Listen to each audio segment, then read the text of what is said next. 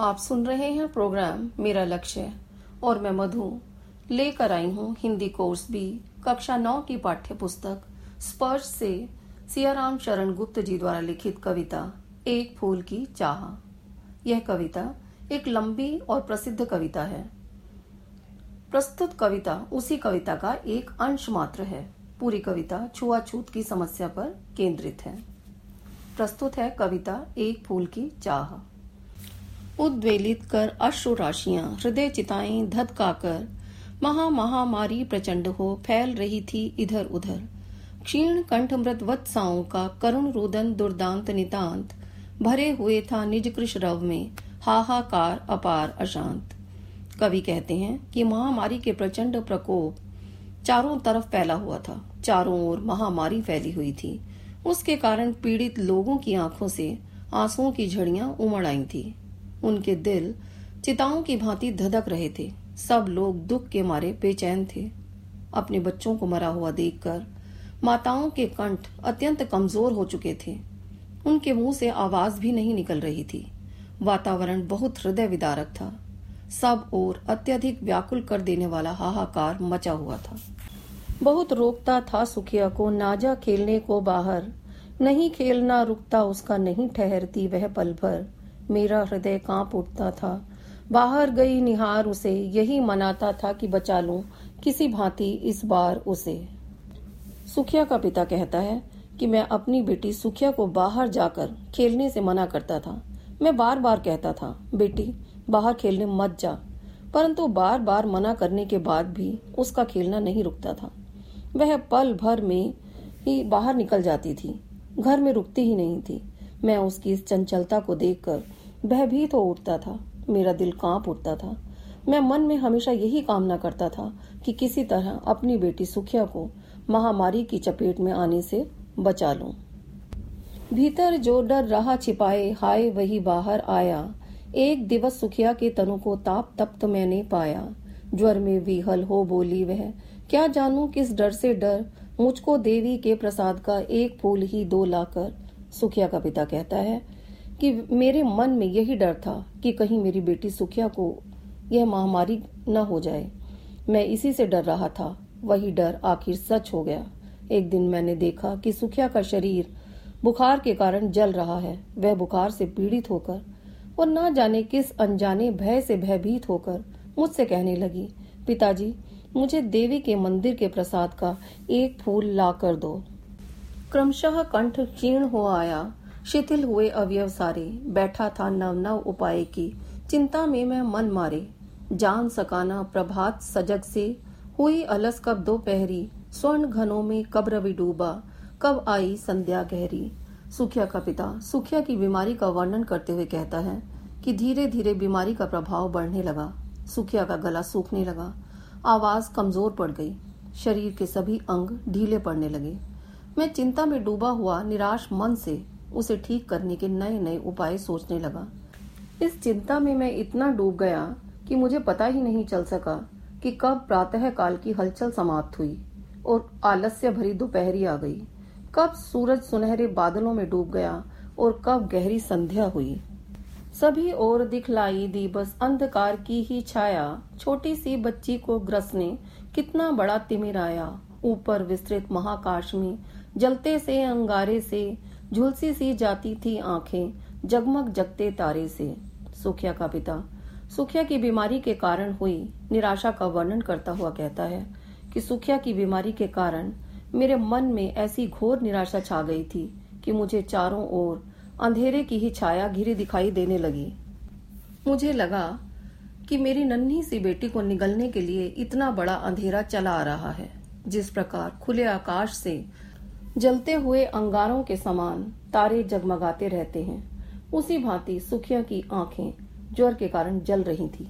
वह बेहद बीमार थी। देख रहा था जो सुस्थिर हो नहीं बैठती थी क्षण भर। हाय, वही चुपचाप पड़ी थी। अटल शांति सी धारण कर। सुनना वही चाहता था मैं। उसे स्वयं ही उकसाकर मुझे देवी के प्रसाद का एक फूल ही दो लाकर सुखिया का पिता। सुखिया की बीमारी के कारण हुई दुर्दशा का चित्रण करता हुआ कहता है कि मैं अपने सामने ही देख रहा था कि मेरी बेटी जो पल भर के लिए भी टिक कर नहीं बैठती थी, वही अब स्थिर, शांति की मूर्ति बनी, चुपचाप बिस्तर पर पड़ी थी। मैं अब उसे स्वयं ही बार बार प्रेरित कर रहा था कि वह मुझे फिर से वही शब्द कहे, पिताजी, मुझे देवी के प्रसाद का एक फूल ला कर दो। ऊँचे शैल शिखर के ऊपर मंदिर था विस्तीर्ण, विशाल। स्वर्ण कलश सरसिज विहसित थे, पाकर समुदित रवि कर जाल। दीप धूप से आमोदित था, मंदिर का आँगन सारा। गूंज रही थी भीतर बाहर, मुखरित उत्सव की धारा।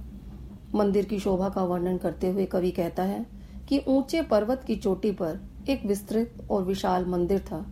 उसके सोने के कलश सूर्य की किरणों से चमकते हुए ऐसे लग रहे थे जैसे सूर्य की खिली हुई किरणों का स्पर्श पाकर सुनहरे कमल खिल उठे हों। मंदिर का सारा आँगन धूप दीप की सुगंध से भरा हुआ था, अर्थात महक रहा था। मंदिर के भीतर और बाहर मनाए जा रहे उत्सव की प्रसन्नता भरी आवाज़ गूंज रही थी। भक्त वृंद मृदु मधुर कंठ से गाते थे सभक्ति मुदमय, पतित तारिणी पाप हारिणी, माता तेरी जय जय जय, पतित तारिणी तेरी जय जय, मेरे मुख से भी निकला, बिना बड़े ही मैं आगे को जाने किस बल से ढिकला। कवि कहते हैं कि वहाँ मंदिर में उपस्थित भक्तों का समूह पूर्ण भक्ति और स्वतंत्रता के साथ कोमल और मधुर कंठ से गा रहा था।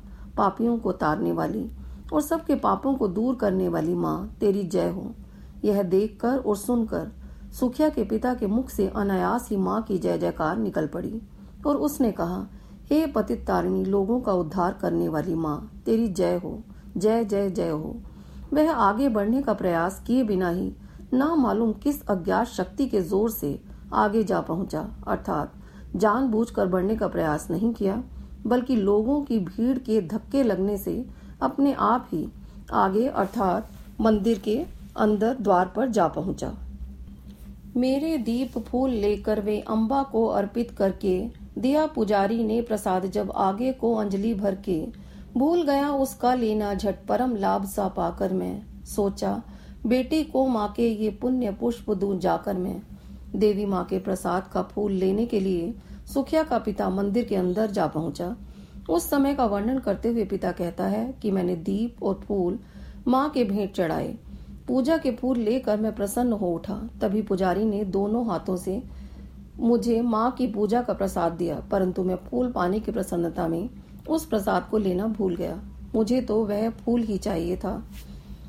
इसलिए मैंने यही सोचा कि जल्दी से घर जाकर अपनी बीमार बेटी को माँ की पूजा के ये फूल दूँ, ताकि वह स्वस्थ हो जाए।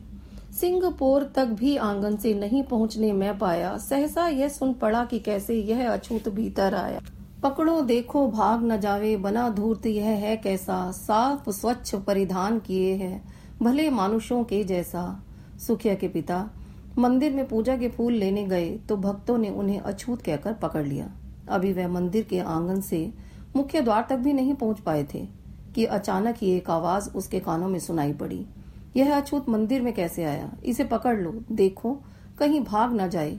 यह धूर्त साफ़ सुथरे कपड़े पहनकर कैसे भले मानुषों के जैसा बना हुआ है। पापी ने मंदिर में घुसकर किया अनर्थ बड़ा भारी, कलुषित कर दी है मंदिर की चिरकालिक शुचिता सारी। है क्या मेरा कलुष बड़ा है देवी की गरिमा से भी? किसी बात में मैं हूँ आगे, माता की महिमा के भी।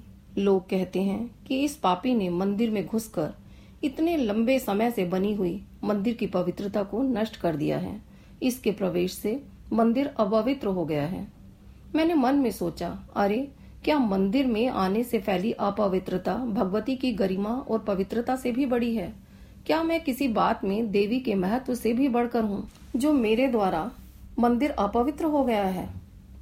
माँ के भक्त हुए तुम कैसे? करके यह विचार खोटा। माँ के सम्मुख ही माँ का तुम करते हो गौरव छोटा। कुछ ना सुना भक्तों ने झट से मुझे घेर कर पकड़ लिया। मार मार कर मुक्के घूसे धम से नीचे गिरा दिया। सुखिया का पिता भक्तों से कहता है कि क्या मेरा पाप तुम्हारी देवी की महानता से भी अधिक बढ़कर है?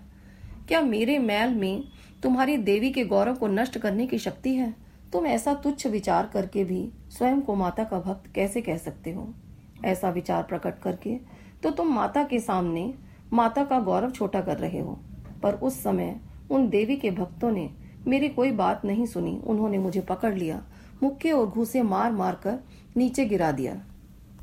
मेरे हाथों से प्रसाद भी बिखर गया। हा, सबका सब। हाय, अभागी बेटी, तुझ तक कैसे पहुँच सके है अब? न्यायालय ले गए मुझे वे सात दिन का दंड विधान। मुझको हुआ हुआ था मुझसे देवी का महान अपमान।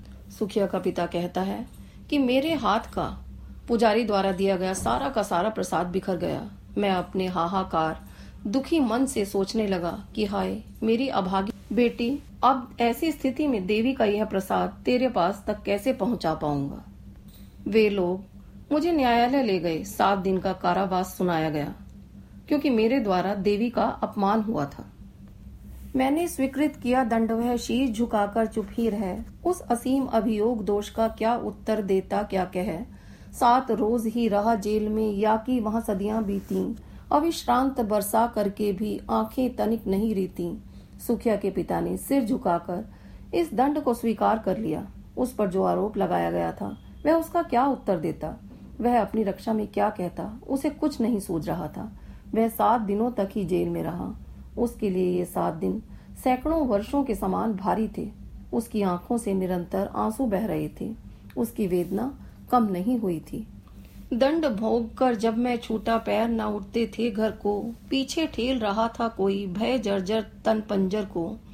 पहले किसी लेने मुझको नहीं दौड़कर आई वह, उलझी हुई खेल में ही हा, अब की दी न दिखाई वह।